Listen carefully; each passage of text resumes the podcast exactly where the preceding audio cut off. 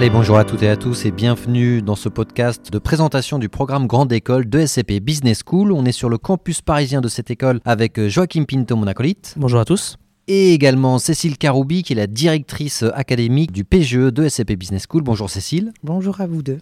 Alors Cécile, durant une vingtaine de minutes, on va décortiquer le PGE en sept catégories. Une première qui sera une présentation générale de l'école, et ensuite on abordera le cursus du PGE, à savoir ce que l'on fait année après année au sein de ce PGE l'aspect international, professionnel, vie associative, et on terminera par les nouveautés et les frais de scolarité et les financements possibles pour intégrer cette école. On commence avec euh, une euh, présentation de l'ESCP Business School.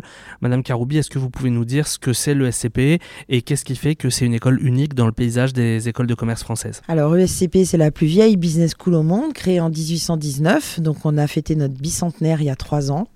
ESCP, c'est euh, une école profondément internationale avec ses six campus urbains implantés euh, en Europe, plus de 140 programmes d'échange à l'international international et on pourrait rajouter euh, très forte identité européenne en particulier avec vos campus, euh, comme vous l'avez dit, dans, les, euh, dans des grandes, grandes villes européennes. Donc cet ADN européen, international, un ADN humaniste aussi. Tout à fait. On a à cœur de former des leaders responsables. On tient effectivement à ces valeurs humanistes qu'on fait USCP hein, depuis sa création ça tient aussi potentiellement aux créateurs de l'ESCP qui, euh, qui étaient euh, dans, cette, euh, dans cet état d'esprit. On va aborder, Madame Caroubi, si vous le voulez bien, le PGE, d'abord sous l'angle académique, et on va commencer dès la L3, c'est-à-dire l'entrée post-prépa, post-concours BCE, j'arrive à l'ESCP, mon premier semestre de L3 et mon deuxième semestre de L3 vont être composés de cours fondamentaux du management.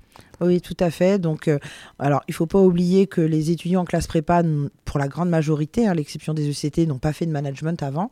Donc, euh, en première année, en L3, ce qu'on appelle l'année de pré-master, ils ont bah, ce qu'on appelle les fondamentaux du management, donc des cours de, de, comptabilité, de contrôle de gestion, de finance, de marketing. En plus de ces euh, fondamentaux du management, on a également des cours qui ne sont pas du management à proprement parler, un cours d'économie, un cours de droit un cours de coding et un cours d'humanité qui fait vraiment euh, le lien entre les cours de culture générale de la prépa euh, et euh, les cours de management. Et puis on a un séminaire de rentrée qui s'appelle Designing Tomorrow qui sensibilise nos étudiants dès leur arrivée à l'école sur toutes les problématiques de sustainability, développement durable, appliquées effectivement aux entreprises.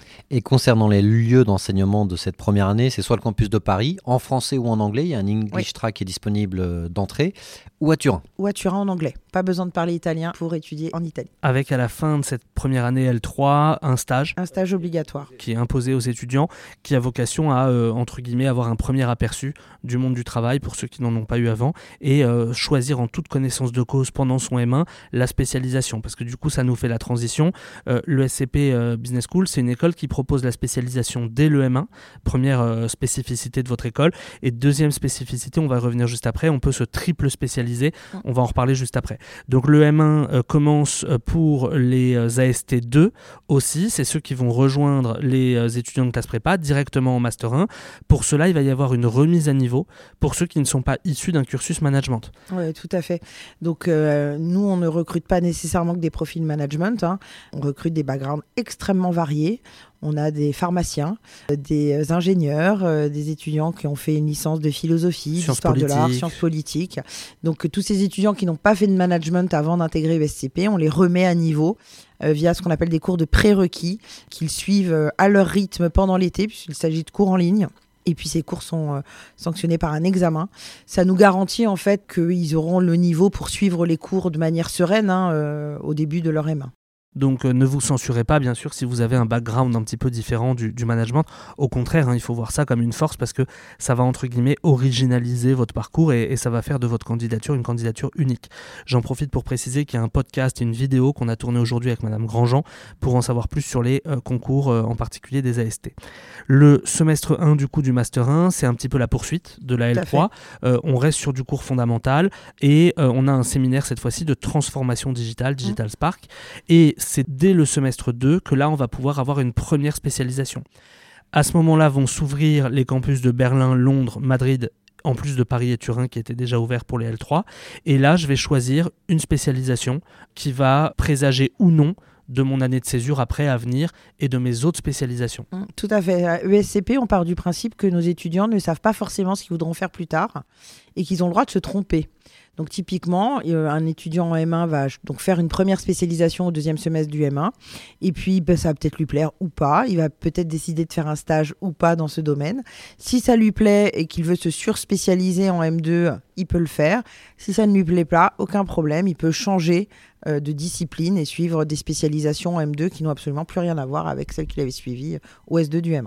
Euh, se tromper et je compléterai même ou alors dans une stratégie de diversification on peut avoir un étudiant qui veut faire de la finance et de l'économie et des relations publiques par exemple donc ça peut être à la fois un essai-erreur, essai-erreur, ou à la fois une logique bien réfléchie de multicasquette. Donc c'est vraiment les deux, euh, les deux qui sont. Euh, ouais, alors c'est comme ça qu'a été conçu euh, le programme. Hein. C'est vraiment ce qu'on appelle l'hybridation des compétences. On sait que c'est très recherché par les recruteurs aujourd'hui. Donc effectivement, avoir fait une spécialisation finance et une spécialisation big data, bah, aujourd'hui c'est très très recherché. Donc ça permet cette hybridation des compétences. L'hybridation, elle est souvent double dans les écoles. Chez vous, elle est triple. Donc ça, c'est un point qui est important. On peut se triple spécialiser. Mm. On peut faire finance, finance, conseil, ou trois choses différentes, ou trois choses identiques. Et entre le M1 et le M2, vous avez la possibilité aussi de faire une année de césure.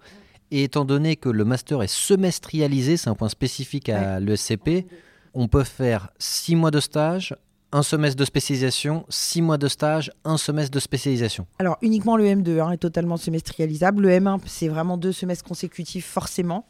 Mais effectivement, le M2, euh, totalement personnalisable. Ça peut être euh, donc un premier semestre sur un campus, puis un semestre de stage, puis euh, un semestre en programme d'échange.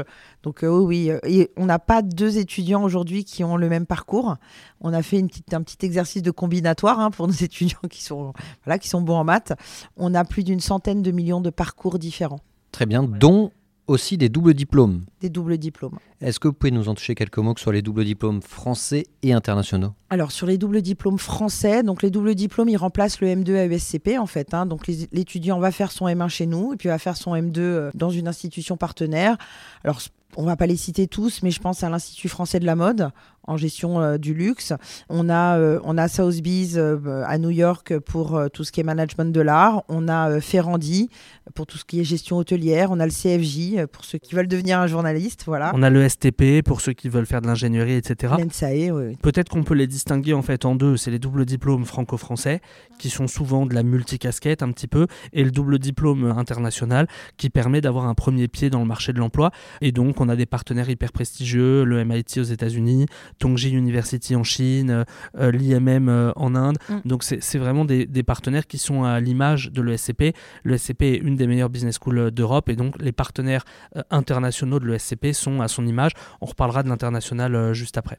On peut toucher un mot des chaires et des professorships? Donc on a effectivement une, euh, beaucoup, beaucoup de relations avec les entreprises. Et une chaire, c'est une relation privilégiée avec, euh, avec une entreprise qui va mandater l'école euh, sur un sujet spécifique qui intéresse l'entreprise en question. Et ce partenariat se traduit par de nombreuses conférences de l'entreprise à l'école. Et donc, typiquement, si je prends l'exemple de la chaire quartier, pour tous nos, nos étudiants qui sont intéressés par l'industrie du luxe, ça leur donne un accès privilégié à des interlocuteurs très haut placés chez Cartier. Cartier, Safran, Schneider Electric, Birin Point. Mm. Bref, il y a pas mal de chaires euh, qui vous donnent un, premier pied dans le monde professionnel dont on reparlera après. Allez, à présent, on va passer à la partie internationale et on commence directement avec les six campus européens. Vous l'avez précisé, ils sont urbains, donc ils sont situés au cœur des villes. Donc ça, c'est extrêmement important, aussi bien en termes de commodité parce que les transports en commun sont facilement accessibles et surtout la vie étudiante du campus euh, match avec la vie étudiante de la ville dans laquelle euh, et professionnel aussi. On est aussi au cœur, euh, là où il y a les entreprises. Enfin, on est euh, pas très loin de la Défense, on n'est pas loin du 8e arrondissement. Je parle pour Paris, hein, je connais moins euh, les, centres à Madrid et Londres. Mais ce que je veux dire, c'est que à la fois, comme l'a dit Arnaud, c'est la vie entre guillemets étudiante et à la fois bah, la proximité avec son entreprise de stage, par exemple, si on est en alternance. 145 universités partenaires dans 48 pays, donc ça montre que le SCP, bien qu'elle ait 6 campus en Europe, n'a pas délaissé ses universités partenaires et vous pouvez partir quand même dans en 48 pays, ce qui est quand même une force énorme. Ensuite, il y a l'international sur les campus, avec les profs, grosso modo, les professeurs, le fait qu'ils soient d'une autre nationalité, non seulement, comme l'a dit Arnaud, ils peuvent enseigner en anglais, ça c'est un premier point, mais aussi ils vont avoir une vision différente selon si j'ai un prof de marketing indien ou chinois ou espagnol, par exemple, je ne vais pas avoir la même manière de faire participer les étudiants, de présenter des cas, je ne vais pas forcément choisir les mêmes exemples. Bref, le cours va être impacté par ça et la nationalité des étudiants. Euh, sur le campus euh, de Madrid, on a des Espagnols, des Français, mais aussi plein d'autres nationalités. Donc ça, c'est une des forces euh, de l'ESCP, c'est qu'elle attire chaque année énormément d'étudiants. Plus de 70 nationalités. 70 nationalités parmi les étudiants. Donc ça, ça va vous faire que dans les travaux de groupe, etc., vous allez développer vos soft skills euh, internationaux. Les universités partenaires, on en a parlé tout à l'heure, elles sont très prestigieuses. On a cité le MIT, tout à l'heure on, on, peut citer la London Business School, la Osaka University, la Peking mm. euh, University, donc il y en a énormément. Et tout ça, ça se retranscrit dans les classements internationaux, euh, notamment le classement 2022 du Financial Times, sur lequel à la fois le master en finance et à la fois le master en management en général ont été particulièrement euh, primé. Pareil pour euh, le classement The Economist. Tout ça, c'est la reconnaissance des efforts de l'ESCP au niveau international, parce que c'est des classements qui prennent en compte de manière plus importante l'international, et donc ça vous donne une reconnaissance. On va aborder tout à l'heure l'insertion professionnelle, on verra qu'il y a un tiers de vos diplômés qui commencent à l'international, c'est aussi parce qu'il y a cette reconnaissance. Oui, c'est surtout pour ça que c'est très important le classement du Financial Times. Lorsque vous allez postuler euh, auprès d'entreprises étrangères, ils vont pas regarder les classements français, ils vont regarder le classement du Financial Times. Donc ce classement-là est prédominant par rapport aux autres classements français. Un tout petit mot pour terminer là-dessus, c'est que si jamais je vais suivre un semestre, c'est même pas si jamais, c'est quand je vais suivre un semestre sur un campus européen de l'ESCP, j'aurai en plus un diplôme local. Vous pouvez nous dire un petit mot là-dessus? Oui, tout à fait. En fait, euh, on a donc des campus en Europe qui ne sont pas juste là pour faire du tourisme, entre guillemets, mais qui permettent à nos étudiants d'obtenir un diplôme local. Concrètement, un étudiant passe un semestre sur le campus de Londres. En plus du diplôme ESCP, qui est un diplôme français au départ, l'étudiant aura le diplôme de City University sans avoir jamais mis un pied à City University, en restant sur le campus ESCP à Londres. Et donc, on peut démultiplier, hein, puisqu'on peut, euh, peut changer de campus à chaque semestre. Bah, ça donne, euh, nos étudiants peuvent avoir jusqu'à 5 diplômes en simultané. On passe à présent à la catégorie suivante, à savoir la partie professionnelle, et on commence dès à présent avec le carrière service, qui est tout simplement le service carrière de l'ESCP, qui est disponible sur les 6 campus. Oui, tout à fait. Donc le service carrière organise énormément d'événements pour tous nos étudiants, quel que soit le campus, y compris des événements en ligne. Donc ça peut être euh, des sessions de coaching, euh, des petits déjeuners entreprises, euh, des forums de recrutement. Il y a vraiment tous les jours, il y a un événement du service carrière sur chacun de nos campus en fait, et parfois plusieurs par jour. Ça peut être de l'orientation, ça peut être, euh, des, des, des, éléments un peu plus concrets, du CV, de la lettre de motivation, de l'entretien, du profil LinkedIn. Donc ça va vraiment du plus basique, entre guillemets, du plus technique, on va dire, jusqu'à euh, plus globalement, qu'est-ce que j'ai envie de faire, qu'est-ce qui me plaît, euh, et du coup, vers quel type de métier je vais m'orienter. Ça, on l'a à la fois pour les salariés, c'est le carrière service dont vient de parler Arnaud, et à la fois sur les entrepreneurs. On a un accompagnement à l'ESCP sur les entrepreneurs qui prend la forme des incubateurs, Berlin, Madrid, Paris. Mm qui prend la forme des spécialisations, notamment entrepreneuriat euh, qu'on a évoqué dans, dans, le PGE académique, et d'un accélérateur.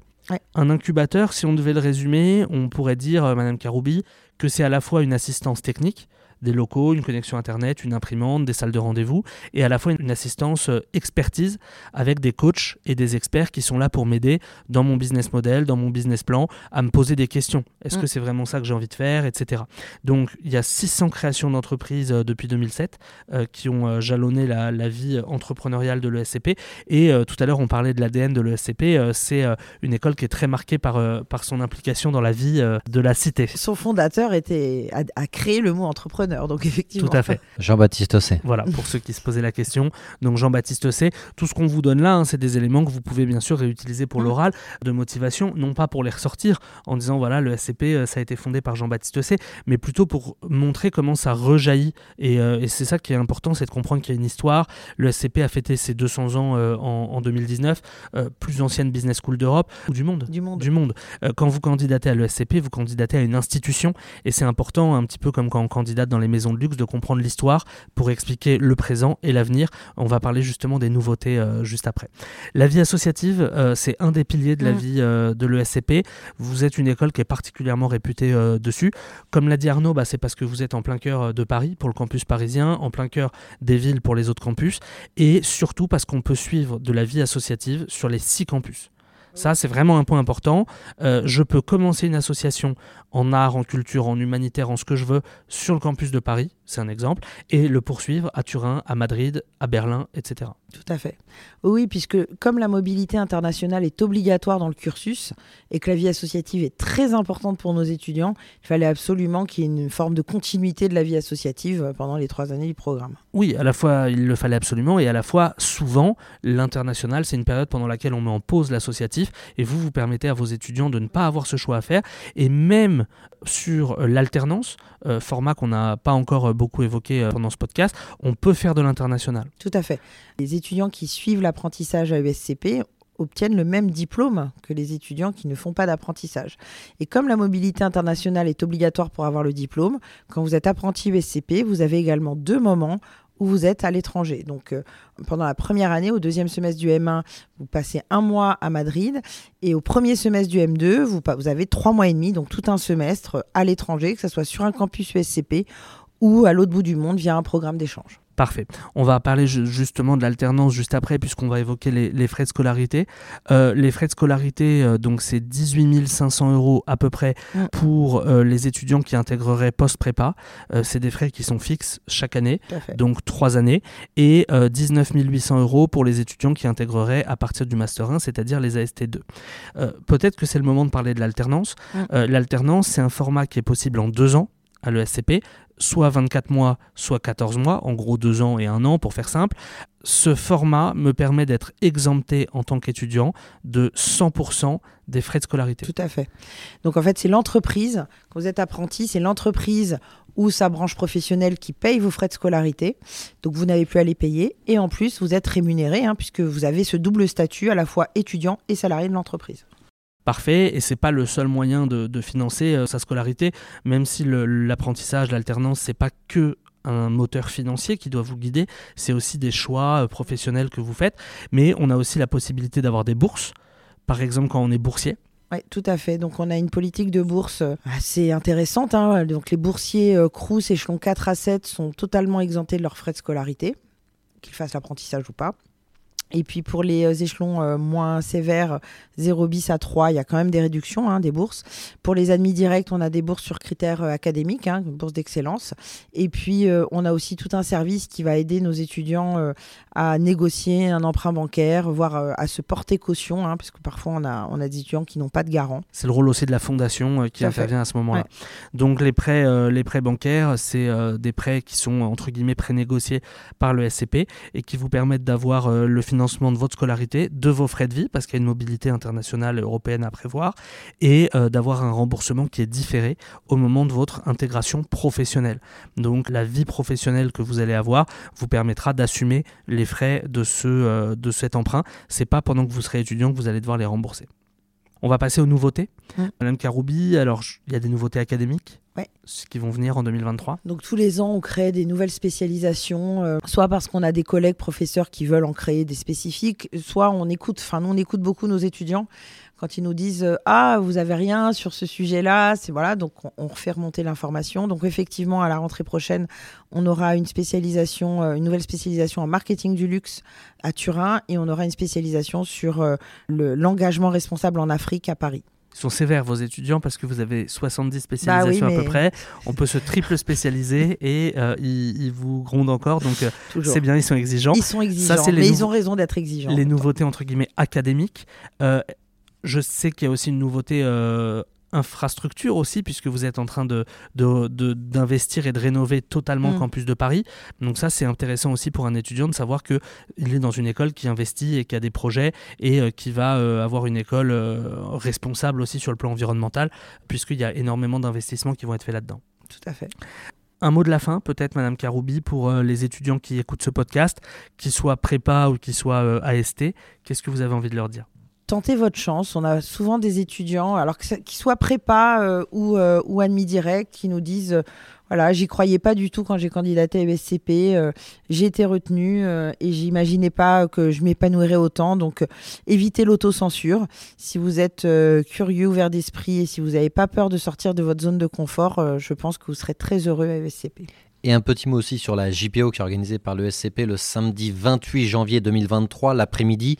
Donc que vous soyez candidat prépa ou candidat ST, n'hésitez pas à venir sur place. Vous aurez des ateliers, des conférences, des échanges avec les responsables de l'école ou tout simplement des échanges avec les étudiantes et les étudiants, qu'ils soient français ou internationaux. N'hésitez pas à leur euh, poser toutes euh, vos questions. Ils y répondront avec plaisir. Donc samedi 28 janvier 2023 l'après-midi sur le campus parisien. Merci de nous avoir suivis. N'hésitez pas à consulter les podcasts et vidéos qu'on a enregistrés ce matin même, à la fois en présence de Madame Karoubi, qu'on remercie de nous avoir reçus ce matin, et à la fois en présence de Madame Grandjean, qui est la directrice des admissions de l'ESCP Business School. Merci à tous de nous avoir suivis. Salut. Salut.